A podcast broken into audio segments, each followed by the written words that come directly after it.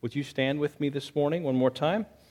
And let's read our text this morning, 1 Timothy 6 11 and 12. 1 Timothy 6 11 and 12. Let's read it together. But as for you, O man of God, flee these things. Pursue righteousness, godliness, faith, love, steadfastness, gentleness. Fight the good fight of the faith Take hold of the eternal life to which you were called and about which you made the good confession in the presence of many witnesses. Let's pray.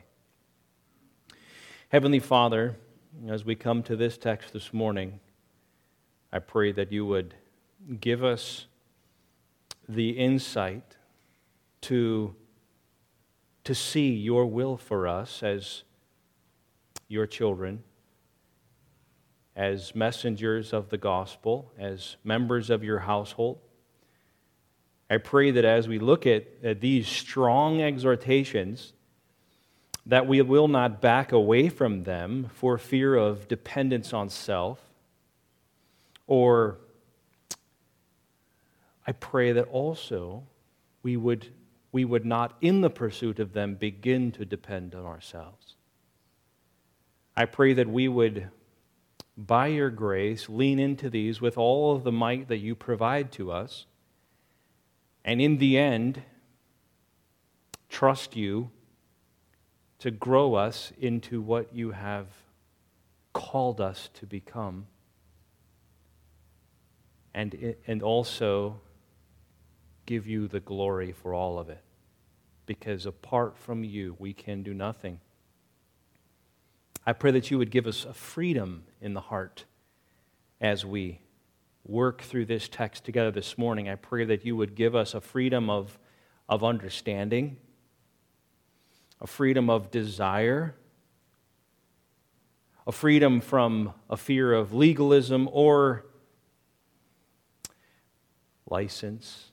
Father, that we would look at these and turn to you, rejoice in your good work. And Father, then let us see progress in our lives. Just as Paul exhorted Timothy to pay close attention to his doctrine and his life so that progress may be seen, Father, would you let us see progress in one another's lives because of your grace and for the sake of the gospel and the glory of Christ and for the good of the church. We pray these things in the name of Jesus. Amen. Thank you. Please be seated.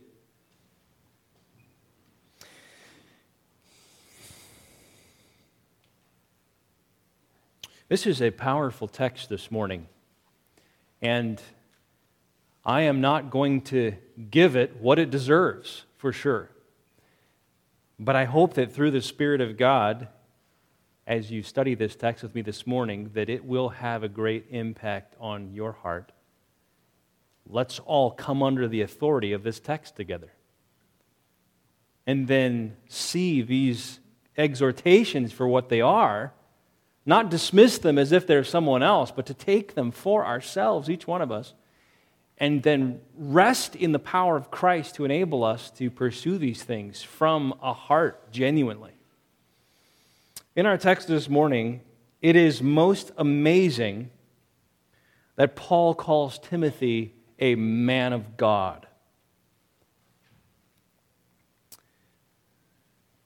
Just that title stirs things up in our hearts, our minds, our thoughts. A man of God. What is a man of God? What does it mean to, be a man of God? It's amazing to see it here in this text because there are only two times in the entire New Testament when this title is used by any author. Only two times. And Timothy is the only person specifically given that title in the entire New Testament. This is, that's fascinating. That's amazing to me. The other text where this title is used, man of God, is in 2 Timothy 3 16 and 17, where you, we read that all scripture is breathed out by God and profitable for teaching, for training, for correction, for instruction in righteousness, so that what? The man of God may be complete and equipped for every good work. And even there, it, it is most directly being spoken to whom? Timothy.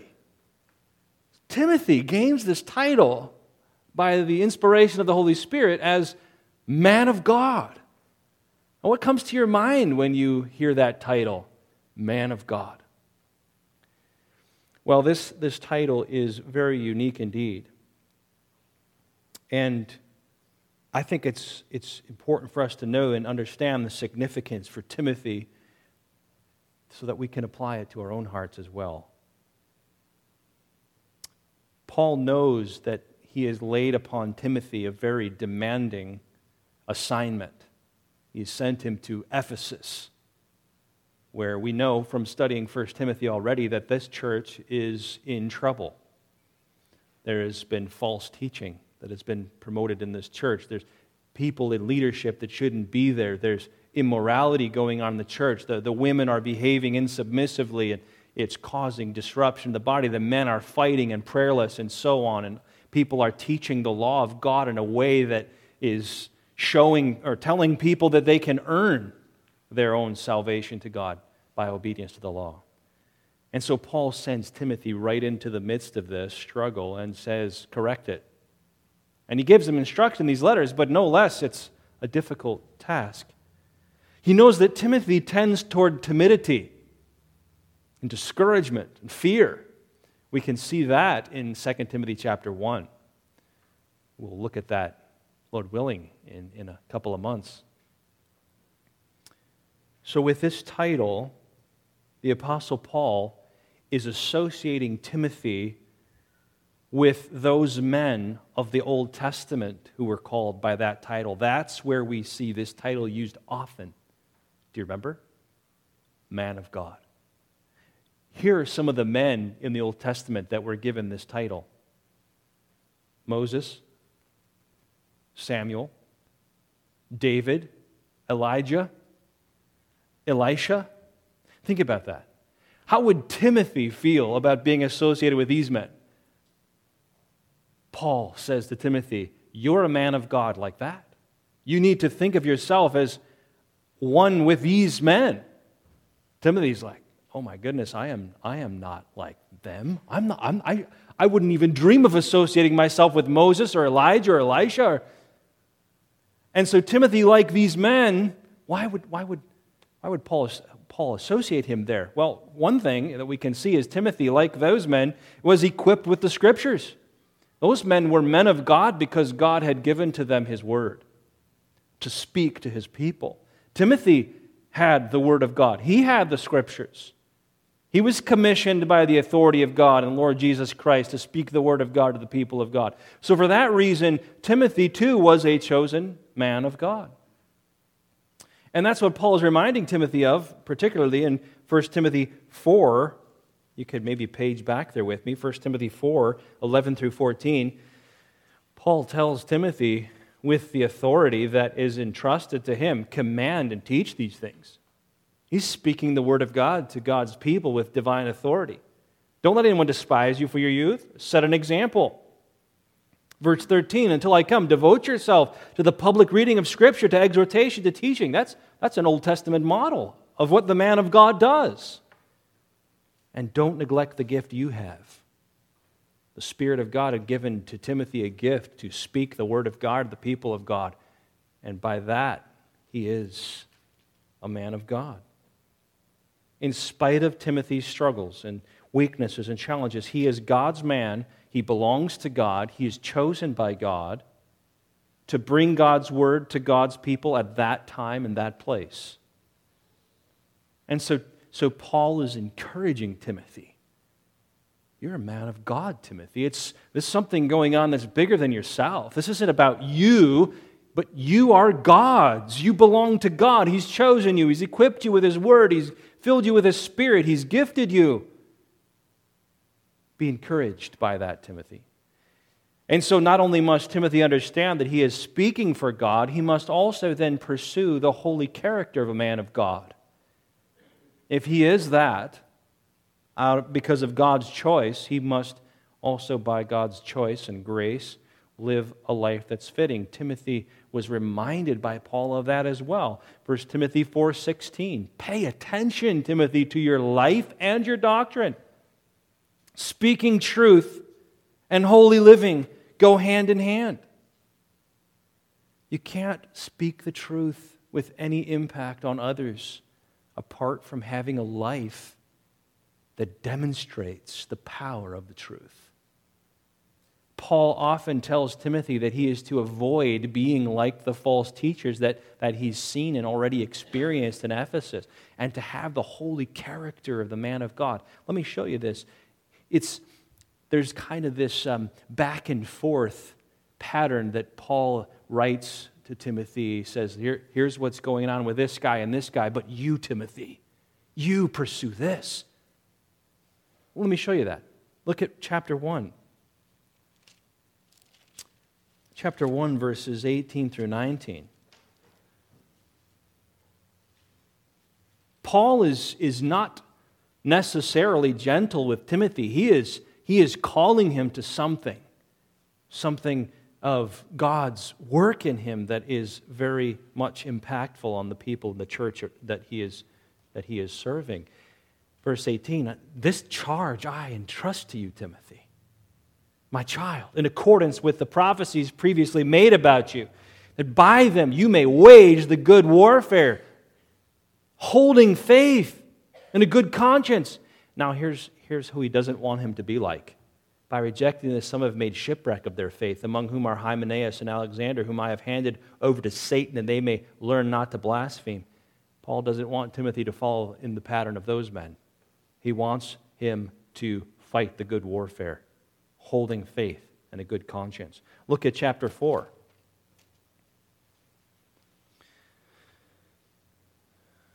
In, chapters, in chapter 4, verses 1 through 5, he is exhorting Timothy really to understand and, and then to expose the false teachers and their teaching.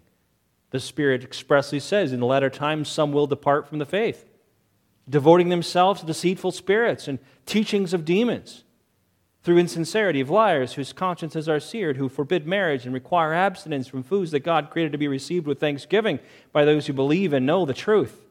Everything created by God is good. Nothing is to be rejected if it is received with thanksgiving, or it is made holy by the word of God in prayer. So that's what's to be avoided. That's what's to be warned about. Verse 6 If you put these things before the brothers, you'll be a good servant of Christ Jesus, being trained in the words of the faith and of the good doctrine that you have followed. Have nothing to do with irreverent, silly myths. Rather, train yourself for godliness. You see that back and forth? Timothy warn of this false teachers and these false teachers and their teaching. And don't be like them. You, you pursue godliness and truth and, and the words of faith. And Paul does it again with our text today. Look at chapter 6. Look at verse 3. If anyone teaches a different doctrine and does not agree with sound words of the Lord Jesus Christ, the teaching of our, uh, that accords with godliness, he's puffed up. He, he describes the false teacher there. We've looked at that in detail. And he warns about, about contentment and, and loving money and desiring to be rich. And then he comes to verse 11 and he says, But as for you, O man of God, flee these things. Timothy must be rid of and avoid the selfish character of the false teachers. He must pursue the holy character of the man of God. And by doing that, he will give credibility to his message.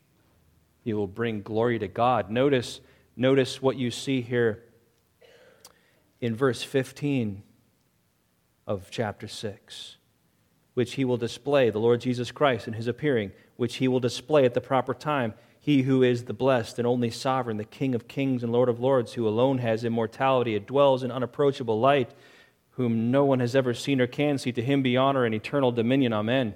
You see, the, the end of the life of the man of God ought to be a doxology to God. And that can only be if the man of God is pursuing the truth, running from error, pursuing righteousness, and running from selfishness and greed. And as we have said in many other texts throughout our study of 1 Timothy, our text this morning has great impact on all our lives. This isn't merely for elders and deacons, it is primarily for the minister of the Word of God. It is, it's directed toward Timothy. And some of the elements in, this, in these exhortations are uniquely for the elder, for the one who speaks God's Word. But there is a pattern of holiness here that's not only for them, but, but each member of the household of God. If the man of God or the good servant of Jesus Christ is to be an example to all of, the God's, of God's people, then these texts apply largely to each child of God who are members of God's household. And we see that sort of, of, uh, of connection in 1 Timothy 4 12 and 15 and 16, where the Apostle Paul commands Timothy to be an example of the believers in these elements. And if he is to be an example, then they are to follow those same patterns of righteousness. So each one of us are to pursue really the marks of a godly man, of the man of God. So you think about that as we look through this text. Do you want to be a man of God? You want to be a woman of God?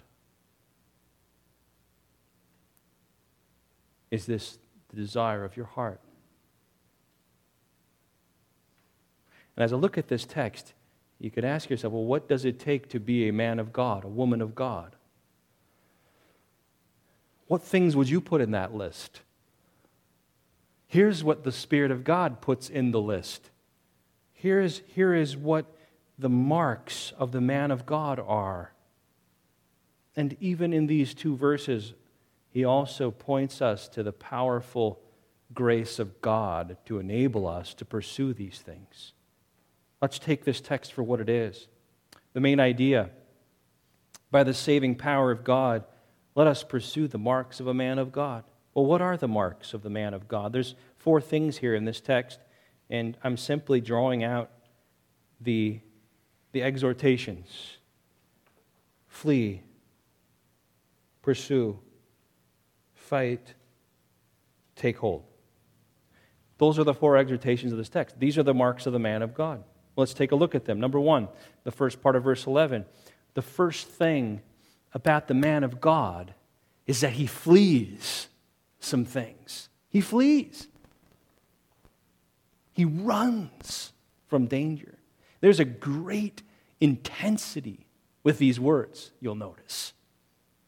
Have you ever run from something where, where all your adrenaline is just bursting within you? Maybe you had an encounter with an animal in the woods. Maybe someone was angry with you and running after you. That, that's this word. This is to run from danger, to run from a vicious animal, a deadly plague, an attacking army, to seek safety by flight. This word, to flee, is the word that we get our word fugitive. And this, this verb, flee, is a present active imperative. What does that mean? It means it's something to be done continually and for the entire duration of the Christian life in this earth. To run from some things. Do you sense that intensity about some things? in this world, in your own heart. Spiritual issues of sin and darkness.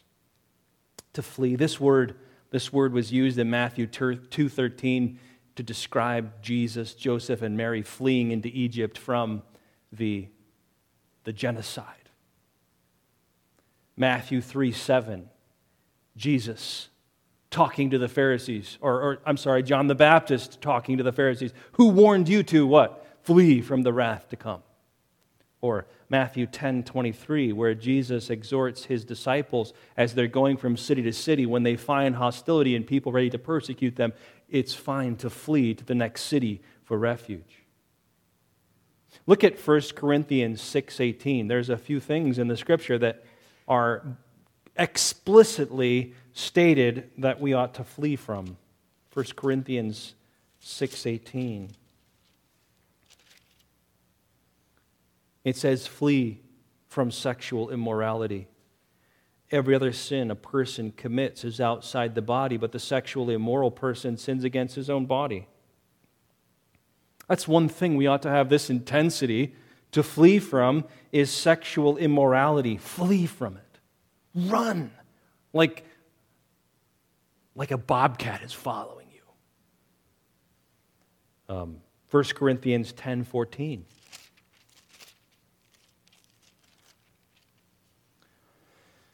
Therefore, my beloved, flee from idolatry.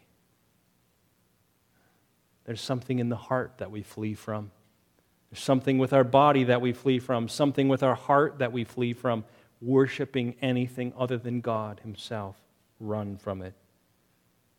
2 Timothy, back in our pastoral epistles, 2 Timothy chapter 2 and verse 22 is a list very similar to the one that is on our text today. It says, So flee youthful passions. There are some things that we need to flee from. And specifically in this text, Paul addresses some things that we need to flee from. These things, what are these things referring to in this text? Well, he's talking about what we studied last week. Notice in the previous verses, he's been talking about the marks of a false teacher and greediness, love of money, desire to be wealthy. Look at verse 3 again. Teaching a different doctrine. Timothy, flee from it. Words that don't agree with the words of our Lord Jesus Christ, flee from them. Flee from anything that, that doesn't accord with godliness. This teacher's puffed up, conceited. He loves controversy. He loves quarrels. He loves to produce envy, dissension, slander, evil suspicion, constant friction. Flee from that, Timothy. He imagines that, a God, that godliness is, is a means of, of material gain. Flee from that mindset, Timothy. Do you desire to be rich? Flee from that. Do you love money? Flee from that. Timothy is, is being warned by Paul to run from material greed in the ministry.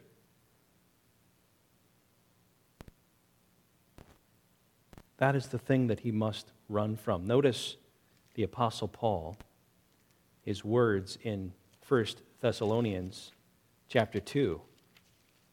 Paul is very, very uh, attentive to his own heart in this text.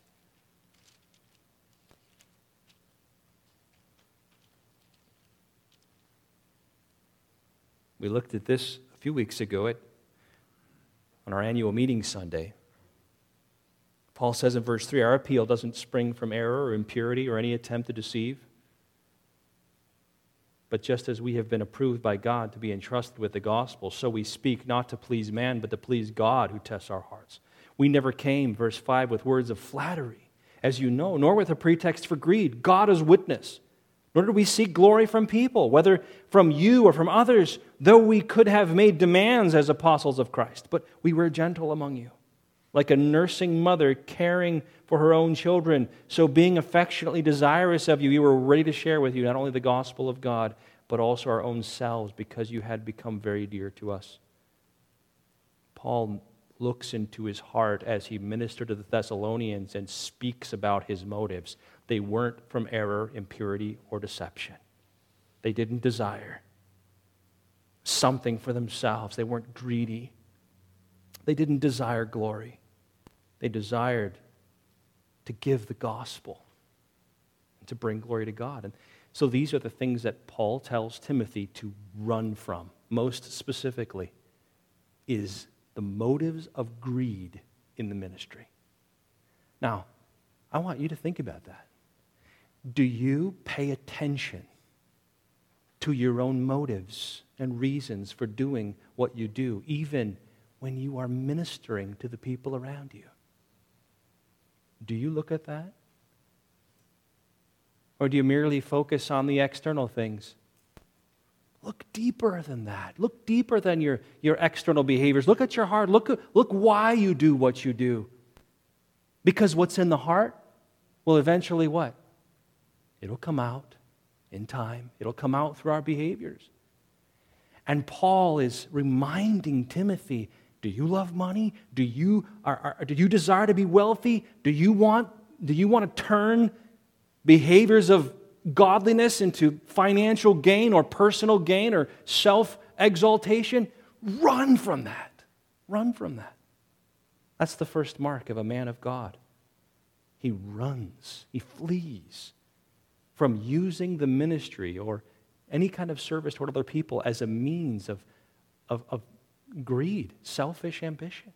Secondly, he pursues. He, he doesn't just run away from something, he runs to something. Notice, he pursues righteousness, godliness, faith, love, steadfastness, gentleness. The word pursue there, to run swiftly in order to reach a goal or to acquire something, to seek after earnestly and intensely.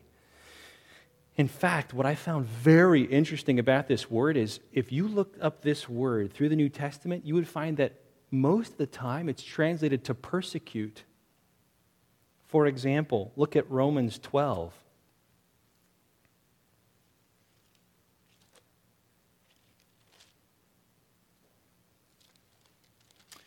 Verses 13 and 14.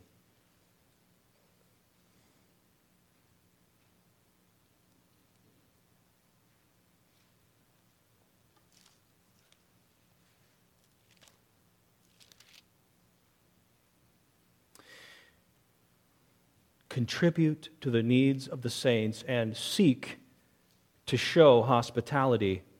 Seek is that word.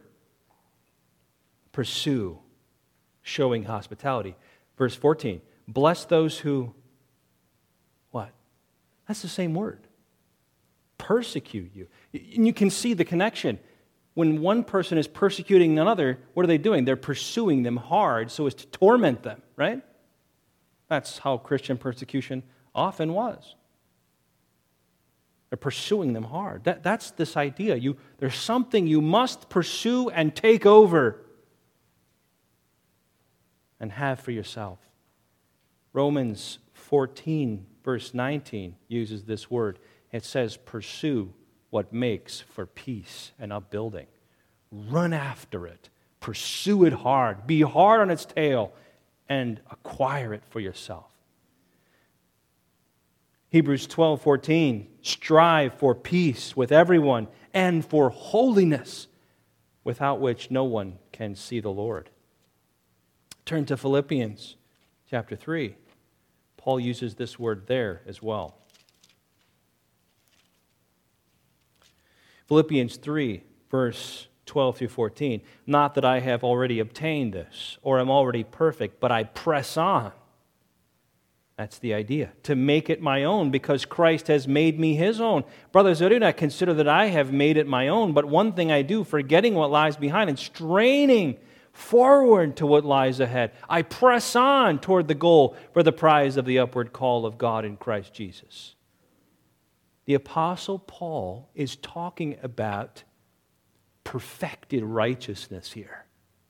He knows he's standing righteousness in Christ. He's standing righteous in Christ by faith, but then he wants to then practice that righteousness. He wants that to come out in his life, and he's pursuing hard upon it. Spiritual maturity. He desires that.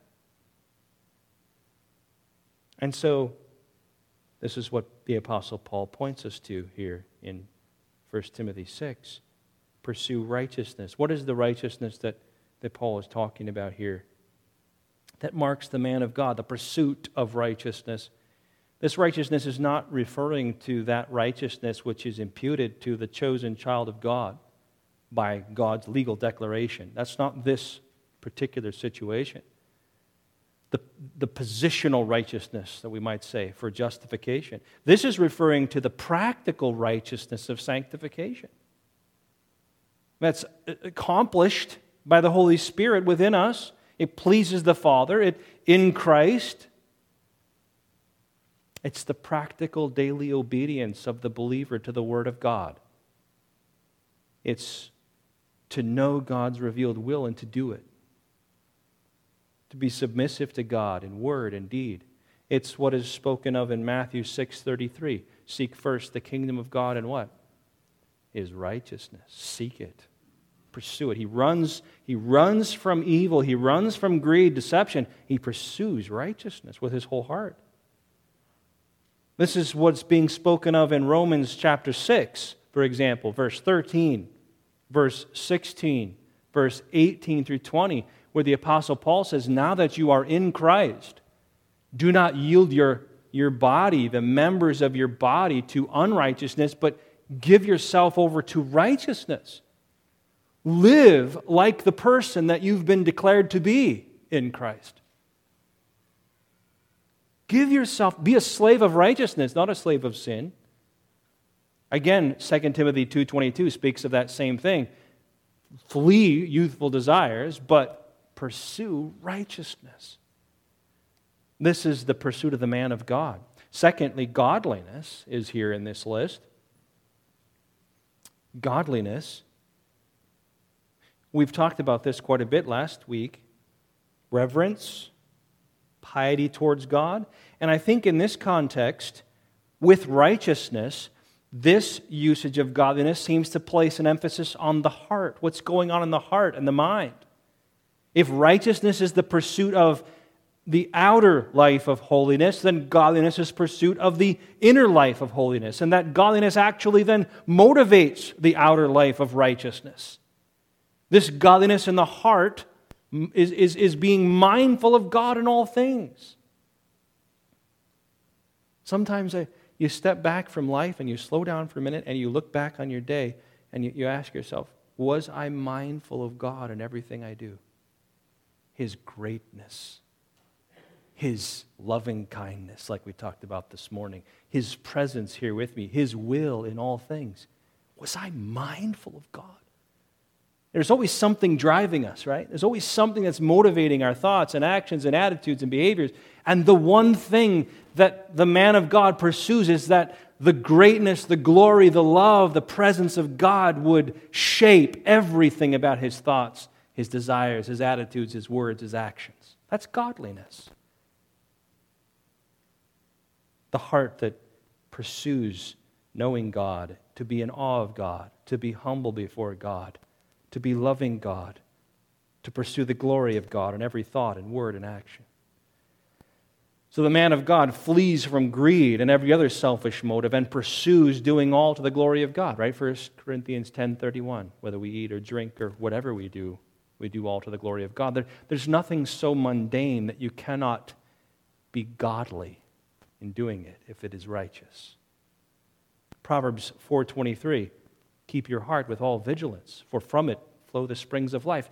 Is my heart ruled by the presence and the, the greatness of God in all things? This is what this godliness has already been the, the thing that, that Timothy is exhorted to pursue.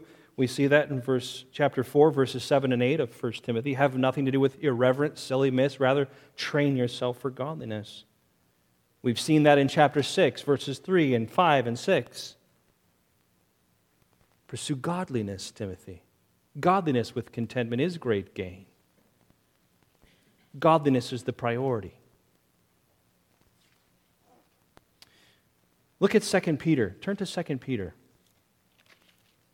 This is not just the words of, of Paul that point us toward godliness, but Peter talks about this as well. And, and we see in the letter of Peter here tremendous spiritual provision and power in order to have godliness.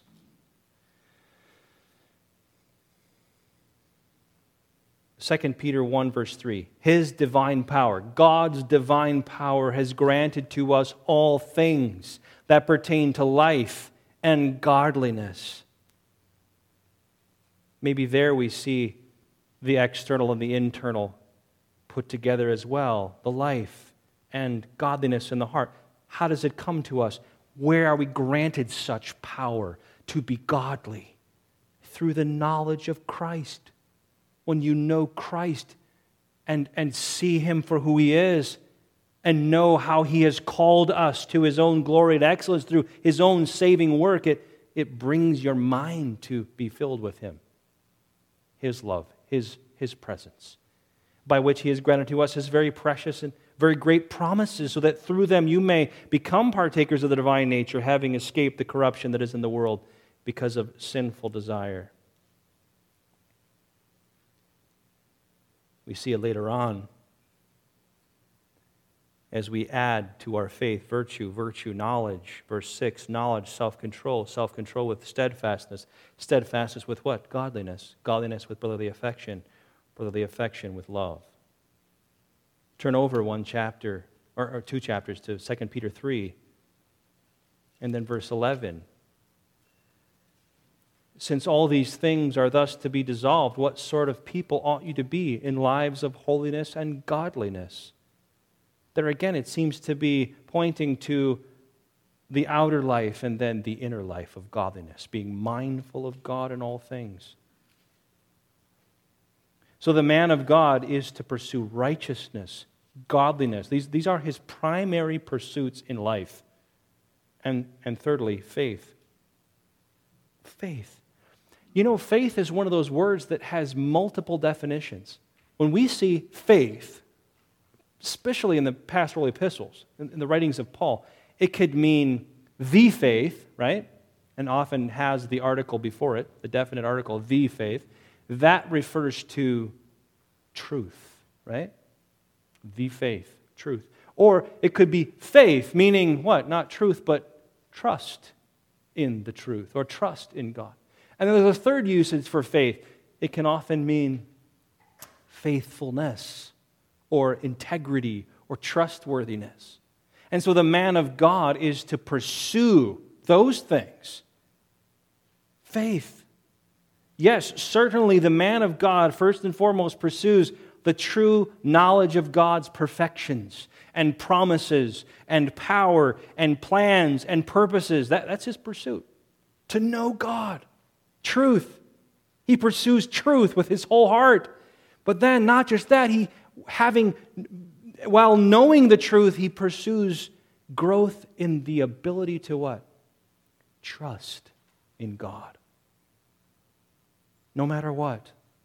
No matter how difficult, no matter what his circumstances, no matter what his personal struggles, he is to pursue trust in God. You know, it's interesting. You, you come to Christ in salvation, and you are called upon by the scriptures to trust, right? Trust and turn. Trust in Christ, turn from sin.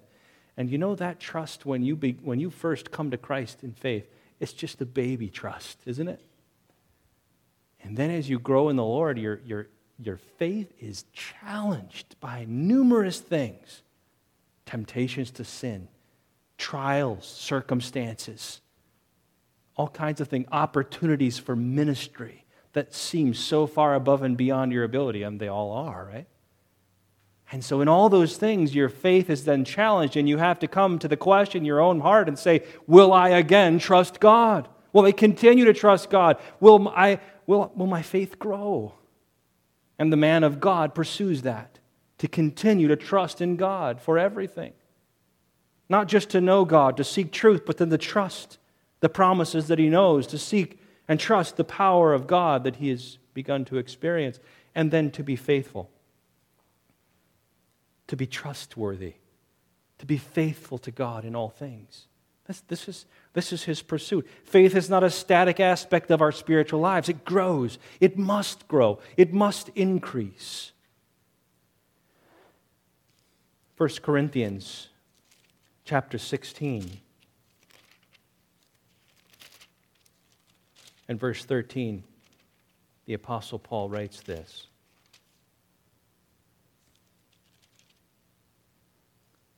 Be watchful, stand firm in the faith, act like men, be strong.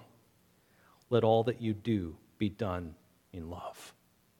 Right? The Christian life comes from the life of faith, the life of trusting in God and growing in that trust, standing in the faith and trusting the Word of God and the character of God and the promises of God. 1 Corinthians chapter 1 I'm sorry, for uh, uh, Colossians chapter 1. The Apostle Paul, again, speaks of faith as something that must endure, it must grow, it must stay. Colossians 1:23 If indeed you continue in the faith, stable and steadfast, not shifting from the hope of the gospel that you heard, which has been proclaimed in all creation under heaven, and of which I, Paul, became a minister. You will be presented holy, blameless, and above before above be, approach before God someday if your faith stays. That's, that's what the man of God is pursuing a faith that is steadfast and staying and growing. 2 Timothy chapter 3 and verse 10.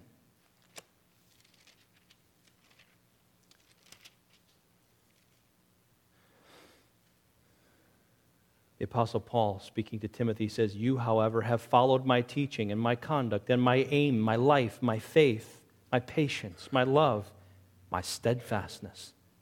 The Apostle Paul encourages Timothy that he has followed his faith. Love, the highest affection and commitment to God and others, the affection which serves and sacrifices for the good of others and the glory of God.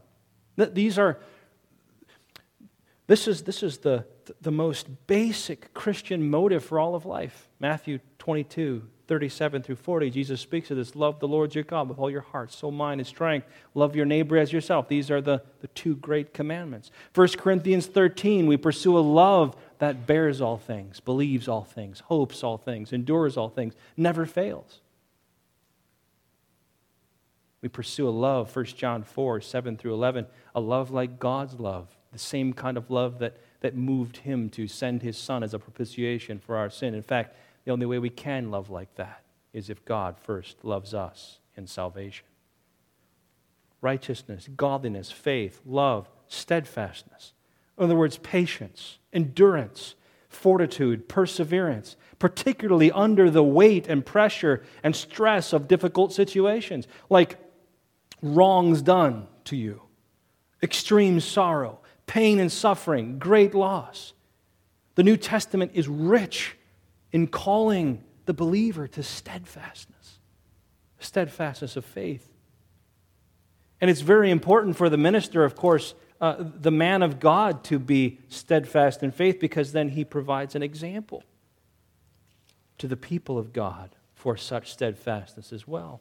For example, 2 Corinthians 1, verse 6 If we are afflicted, it is for your comfort and salvation, Paul says to the Corinthians. If we are confounded, it's for your comfort, which you experience when you patiently endure the same suffering that we suffer. You see, here, here's how it works in the ministry of the gospel God often sends the man of God through the same afflictions that the people will experience. Why? So that he can comfort them in the scriptures in their affliction.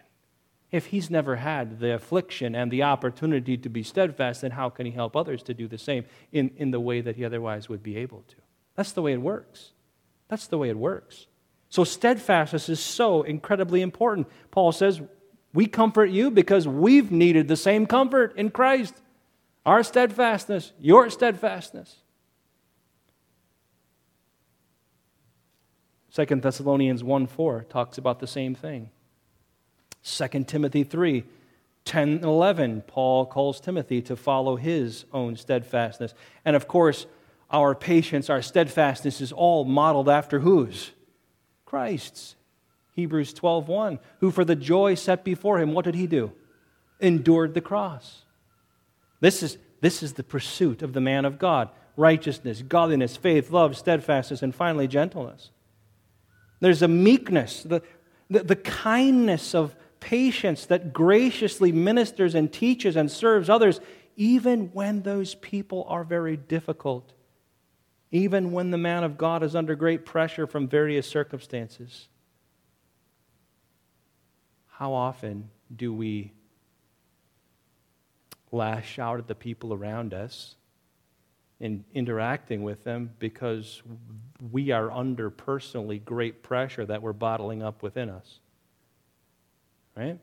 And just given the right opportunity with someone, it all wants to come rushing out at them. They're like, what was that all about?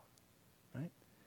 Or sometimes we're enacting and we're called to serve and minister to people and with people that are difficult to us. They, they feel abrasive to, to us, and it can become difficult to be gentle to have the kindness of patience, to be mild and meek with them. And yet, this is, this is a golden attribute that God calls the man of God to. 2 Corinthians chapter 10, verse 1. The, the Corinthian people were a very difficult people to the Apostle Paul. And he says in chapter 10, verse 1 I, Paul, myself, entreat you by the meekness and gentleness of Christ. I, who am humble when face to face with you, but bold toward you when I am away.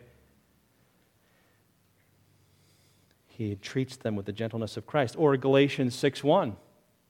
When one believer goes to another believer and confronts them and helps them to come up out of the sin in which they are entrapped, how are they to come? In a spirit of what? Gentleness we have to pursue these things. It doesn't come naturally to us. What comes naturally is being frustrated and angry with those around us that we, we sense or feel are difficult.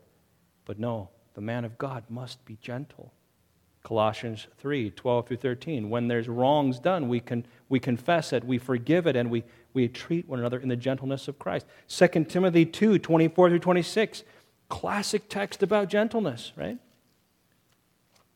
I'll remind you of it 2 Timothy 2 24 to 26. And the Lord's servant must not be quarrelsome, but kind to everyone, able to teach, patiently enduring evil, correcting his opponents with gentleness. God may perhaps grant them repentance, leading to a knowledge of the truth, and they may come to their senses and escape from the snare of the devil after being captured by him to do his will. God has chosen to use gentleness, the gentleness of Christ, to woo those who are enslaved by Satan's deception, to woo them out of it and to come into the truth. That's how this works. Gently teaching, gently absorbing hostility. It's an important attribute here and elsewhere in Scripture.